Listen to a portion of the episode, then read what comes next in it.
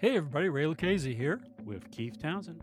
Welcome to another sponsored episode of the Greybeards on Storage podcast, show where we get Graybeards bloggers together with storage and system vendors to discuss upcoming products, technologies, and trends affecting the data center today.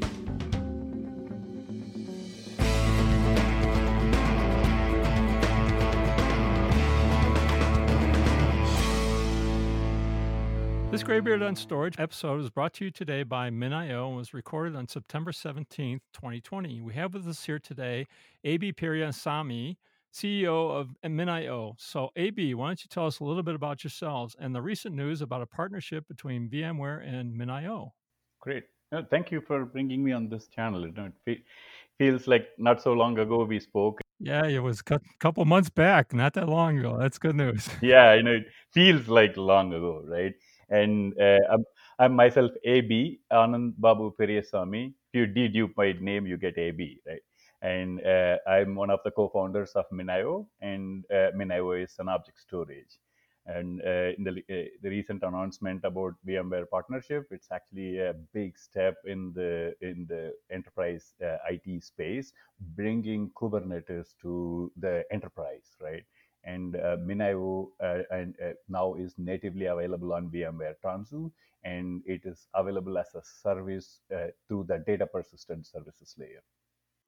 Yeah, so VMware has been spending a lot of, uh, I would say, development effort and marketing effort talking about Kubernetes on on VMware, and and Tanzu is the latest uh, latest integration of that activity, and so so this is so what I, I'm trying to understand how MinIO plays in the VMworld uh, environment nowadays. Yeah, no, it's it, like we saw the industry was split uh, until recently, right? There was enterprise IT that was file, block, and VMs, right? Or HCI. Like the closest innovation they had there was HCI, and you saw the cloud native world, which was Kubernetes and containers and everything is elastic, these two worlds were fundamentally incompatible, right? Containers and data services. And the data services, either you have object storage or you have a database, and object storage is the primary storage out there, right? Whether it's Snowflake or Azure ML, Power BI, even static website hosting, everything in the cloud is built on object storage. But you look at the private cloud uh, or uh, in the enterprise, the IT environment, yeah, completely incompatible, right? That has shifted this time. And the way VMware did it, they did such a clean job. If you see the race all along, is how do we modernize the enterprise IT so everybody in the end looks like AWS or one of these public cloud? And our journey was to give the enterprise the storage side of things, which is object storage. And uh, this time around, what VMware did was by bringing Kubernetes support native into the heart of vSphere, it enabled us to go on top of VMware and take full advantage and bridge the world, right? You see, the, uh, the traction MinIO has, we pretty much own the Kubernetes space. It's the de facto object storage of choice in the in the in the private cloud, in the hybrid cloud. But when it came to enterprise IT, they uh, we were seen as a shadow IT. Is this something that you know somebody on vCenter can just fire up a, a, a, a MinIO object storage cluster? Or I'm I'm trying to understand how this all plays out in the VMworld environment. Yeah, and I'm a little bit even confused because when when I when I talk to VMware about object storage, especially vSAN, I get my hand slapped and they say, you know what, Keith, vSAN, no, no object storage, not optimized for object storage. It is basically foul and VM VMFS. That is what they addressed this time, right? And the eh, eh, the, the vCenter is the key, right? So the IT still owns the physical layer, and they they control when to buy, when to upgrade, when to fix the failed drives, the physical to virtual or physical to container. IT owns the physical resources and the SLA and stuff, right? How do they manage it? Through the vCenter. This time, IT can provision private cloud infrastructure, multi-tenant, like full Amazon-like capability, but more enterprise hardened without ever learning to spell Kubernetes. And how, uh, this is all done entirely through the vCenter. You don't even have to touch the kubectl command. You need to. You don't need to know even that it's underneath powered by Kubernetes. So, so it's it's it becomes just a a, a vCenter data store. I'm not sure even that's the right terminology here, but that isn't that what we're talking about here.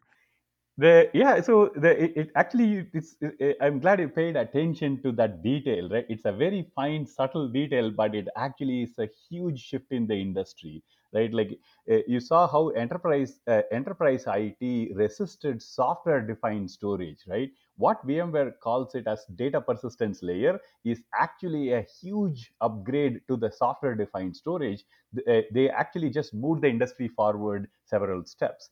In if you and this is all because that is how the public cloud operates already right? It is no longer about storage. It's actually about data. And now when it comes to data they actually they put database and object storage are along the same lines. Uh, it's actually the same layer.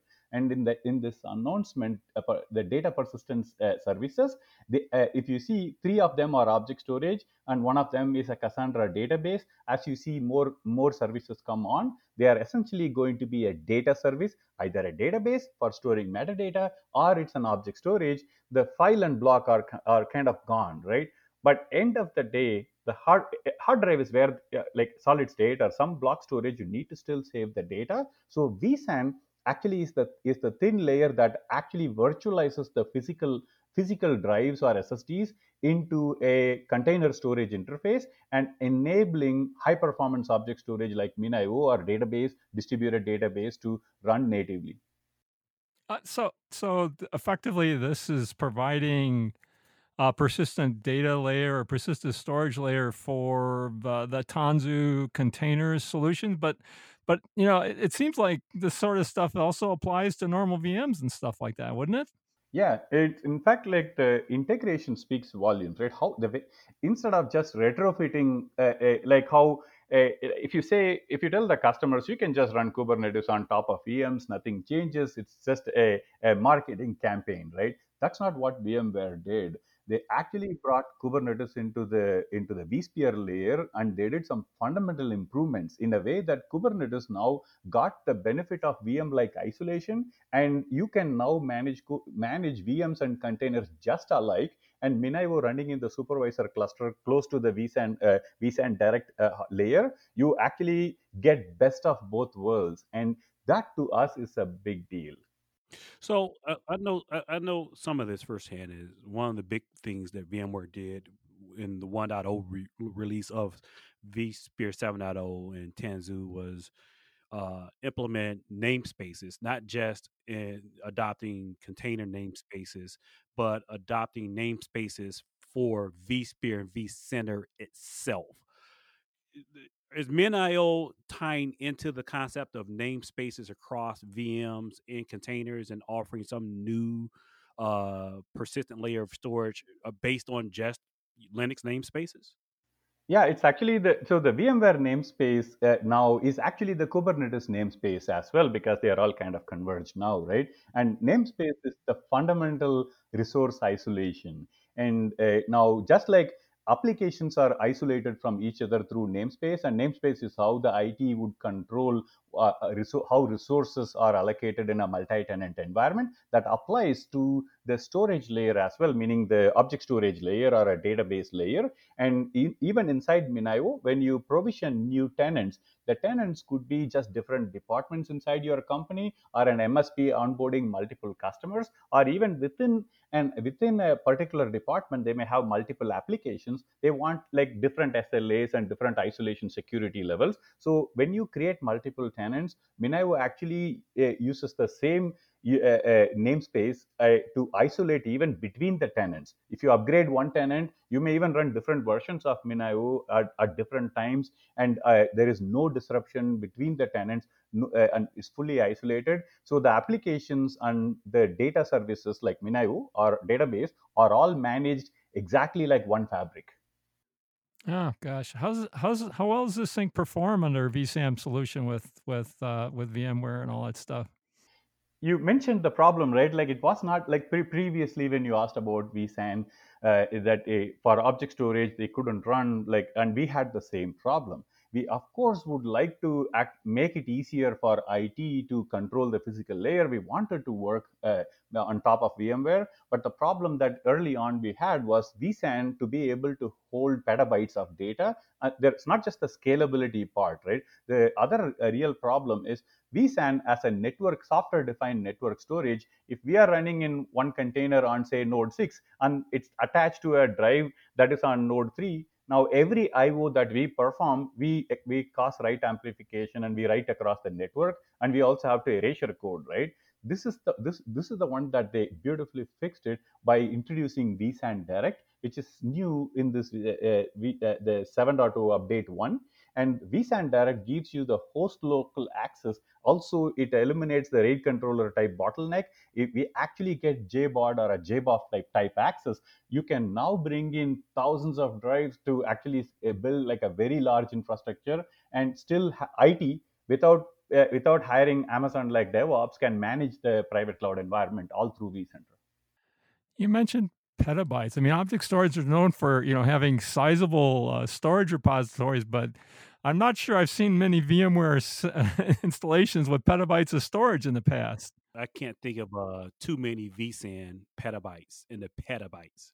That's what we're talking about, right? Yeah, it was not possible before, but I can tell you the use cases exist. Here is the problem, right? The, in every customer base that we have, the IT is kind of frustrated that all the uh, data processing AML workloads are uh, run by the the Hadoop workloads, and the Hadoop guys are now like ditching HDFS and moving to MinIO, and they went to Kubernetes, and IT couldn't manage those services. And then the other problem was like even like uh, in the organizations that are entirely managed under IT, like Splunk, for example, is actually growing really fast inside these organizations, and Splunk actually grows to petabytes in no time. Bulk of the organization's data growth is actually machine generated logs and event data and splunk is getting standardized there instead of hadoop and hdfs type like complicated service. And when we couldn't bring splunk and minio like splunk smart store and minio combination we couldn't run them on vsan because of the same problem. And we actually have customer requirements that uh, that uh, this is one of the bank i can't name. Uh, there are three different sites they have to consolidate and total totaling to like 70 80 petabytes of data. 70 or 80 petabytes of data? Yeah. In one in one vSphere cluster or, or a couple of vSphere clusters? We're talking supercomputer stuff almost. Actually you know it looks very big right? But uh, not actually uh, in the object storage space. I like uh, if you see the dense deployments for minio uh, they actually like uh, in one of, one of our customer uh, they actually have 200 drives per chassis. In just 16 servers they are talking about 39 petabytes. 40 drives 48 drives 96 drives per chassis it, it's all 16 terabyte drives. These these things are just amazing. Yeah, and and, and I've never I I don't have a problem with petabytes of storage being accessed by a vSphere cluster. Uh, typically, we just look outside of HCI or BYOD type of solutions to do this. We're looking at, you know, uh, purpose built object store solutions or purpose built uh, filers that could handle that skill. It's really disruptive to think that you can get that, you know, in the native solution. Yeah, a vSAN HCI solution. That's what we're talking about here, yeah, right? That, that, that's that's I, I I can easily think of several use cases. It's just that I would not never have tried it. It is disruptive. In fact like uh, that is how i myself thought that uh, when uh, anyway data cannot move around and elasticity and stateless it makes sense for the applications to be stateless containers. And particularly if you look at minio the entire minio server is like a 45 megabyte static binary and it's super easy to start. Even like some average javascript developer can run minio uh, even if he or he doesn't know how to run elasticsearch. It's that simple why would you actually bring it onto Kubernetes? Why would you put Minio on container? Even all these questions for me, it wasn't obvious when we started, and uh, and we actually did not support Kubernetes, uh, uh, even though it was designed to be cloud native. I, I always thought that they would just buy uh, these dense machines, run Minio on top of it, keep it simple, and application would be on the containers, right? What actually happened was the community started maintaining these Helm charts. They actually started putting containers. And if you look at our da- downloads, they are basically more than 61% is all containers and Kubernetes type. And they are all, uh, they, they, they basically, they are all man, like community and customers pushing us towards it. When I started asking these guys, why are you guys doing it? Right. I was surprised just like you. And what they told me was they want to completely containerize their software infrastructure. Sounds very familiar, like how VMware, everything has to be virtualized, right? This time they want to virtualize the data layer as well. Why? Because they are saying that they roll out their software updates multiple times a month, sometimes even multiple times a day, and they uh, this is crucial for them when they containerize. That's why they containerized and uh, brought Kubernetes for orchestration. You can now deploy on edge or high, uh, private cloud, public cloud, anywhere. And if you only virtualized or containerized the, uh, the, the application side you try try if you go to azure now you can't put emc appliance or a netapp appliance there. You can't even buy it. This is where they want everything has to be containerized. Right. So you guys get a lot of downloads? I mean is it uh is it uh, a highly active environment? I mean yeah. It, it, it, it i remember like as it is like it was already growing like in the first two years right and then around like 2017 uh, they, it, like we were just doing our series a and it started like uh, just exponential raise and our investors are super excited and I'm, and I'm telling them maybe it's one of the security fix we did. Everybody's rushing to update. Don't count on it. It will fall down. And it actually started accelerating started accelerating like even growing faster and faster. We are nearly doubling like every 18 months actually. Right? It's oh my god. Crazy. yeah and, so this is kind of you know it's it's all part to seems seems to be part of VMware's push to I'll say conquer the container world as they've conquered the enterprise IT world. It seems right. I mean, they're just trying to make this environment as as useful to enterprise IT as they possibly can.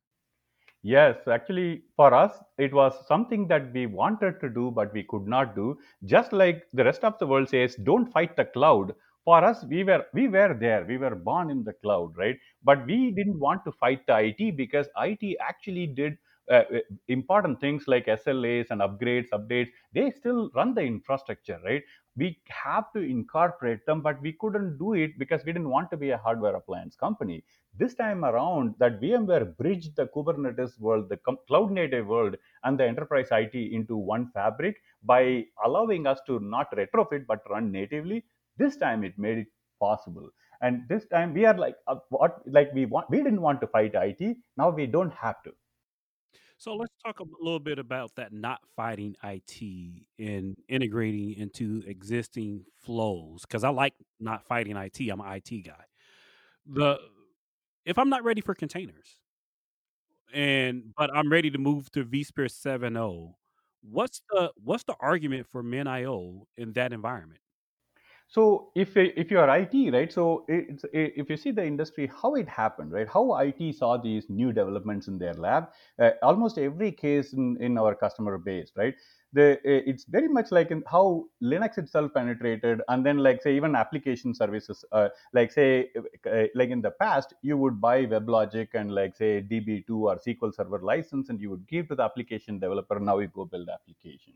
But nowadays, that when an application team tells IT that not only I'm running Cassandra or Elastic and Kafka, they are telling I have even orchestrated everything. Now I I manage my application infrastructure. I push multiple times. It's all CI/CD, and IT is like I don't know how to deal with that. And IT applications team is like let me do it. And this is where, uh, but the applications team they don't they're for them the priority is not sla security and bunch of other things that even they don't even know how to spec out the hardware and this is where what what uh, the way the VMware integrated. If you see MinIO specific case itself, you can uh, you when you go to the vCenter UI and provision, you uh, like you actually you, you uh, all you all you are saying is you basically say this tenant how much capacity how many nodes uh, how much memory and cpu resources you want to give then you say you, you want them to connect uh, to an ldap or openid identity manager a, a encryption service you connect to a key management service.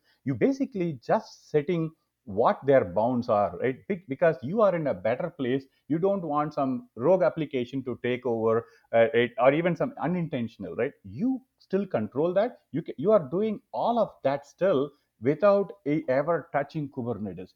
But from once they up the tenant is provisioned then the applications team has native kubernetes api and they can do all api driven. They are the one your customers it's customers that is the application team they would use kubernetes interface but you would use vcenter interface and both of them are nicely integrated It's kind of like a shadow IT came out of existence doing this sort of stuff, and now they can actually do it on real IT infrastructure and sort of be administrated and managed to some extent by the real IT, uh, you know, organization and stuff like that. It's it's uh, really interesting.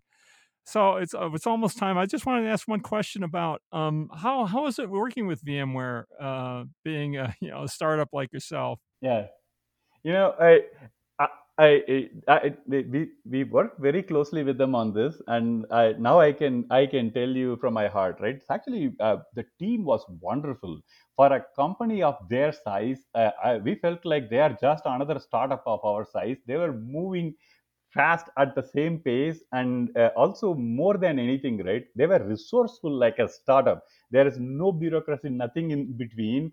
Getting things done for a company of that size to behave like a startup was just uh, stunning right?